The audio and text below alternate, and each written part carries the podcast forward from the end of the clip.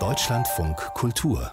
Studio 9 Erst das G20-Treffen, Staats- und Regierungschefs der 20 größten Industrienationen in Rom. In bester Laune zwar, aber ohne konkrete Ergebnisse, um die Erderhitzung aufzuhalten. Heute der Weltklimagipfel in Glasgow. Und da sind nicht nur Politiker zu hören, sondern auch diejenigen, die eben nicht hinnehmen wollen, dass ihre Zukunft weniger lebenswert sein soll, wie Christoph Brössel berichtet.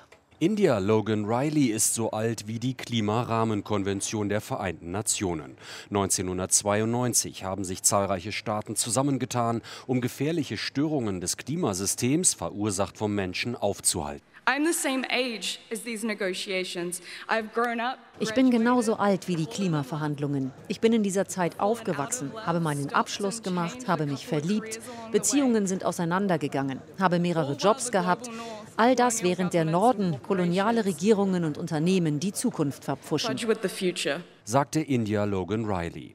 Sie kommt aus Neuseeland, ist Maori, setzt sich ein für die Rechte indigener Völker und hat ein Netzwerk gegründet, in dem sich junge Erwachsene und Jugendliche aus der Pazifikregion gegen den Klimawandel engagieren.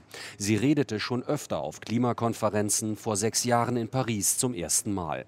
Und immer wieder berichte sie von dem Anstieg des Meeresspiegels und Buschbränden, die ihre Gemeinschaft bedrohten. Seit sechs Jahren wiederhole ich dieselben Worte. Anstieg des Meeresspiegels, Buschbrände, Verlust der Biodiversität. Und trotzdem nehmen die Emissionen klimaschädlicher Gase zu. Emissions continue to rise. An Appellen zum Auftakt der Klimakonferenz fehlte es nicht. Heute wird Premierminister Boris Johnson die dringende Notwendigkeit zu handeln unterstreichen.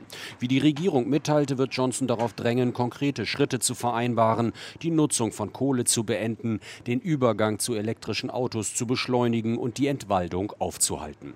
Wenn wir den Klimawandel jetzt nicht ernsthaft angehen, werde es für unsere Kinder zu spät sein zu handeln, wird Johnson dem Redetext nach heute bei der Eröffnung sagen. Auch auch gestern fand der britische Premier schon deutliche Worte nach dem G20-Treffen. The science is clear that we need to act now to halve emissions by 2030 and keep 1.5 degrees within reach. There are no compelling excuses for our. Die Wissenschaft sei klar, jetzt müsste der Ausstoß klimaschädlicher Gase bis 2030 halbiert werden, um das 1,5 Grad Ziel in Reichweite zu halten. Es gebe keinen Grund für einen weiteren Aufschub. Beim G20-Treffen gestern einigten sich die Staats- und Regierungschefs darauf, sich darum zu bemühen, das 1,5-Grad-Ziel zu erreichen. Bundeskanzlerin Merkel sagte, der Beschluss sei ein gutes Signal für die Klimakonferenz COP26. Gerade erst hat die türkische Regierung deutlich gemacht, den Ausstoß klimaschädlicher Gase bis 2053 so stark reduzieren zu wollen, dass die Türkei klimaneutral werden könnte. Auch der australische Ministerpräsident Morrison hat erstmals Zusagen gemacht. Australien verbraucht pro Kopf die größten Mengen Kohle weltweit.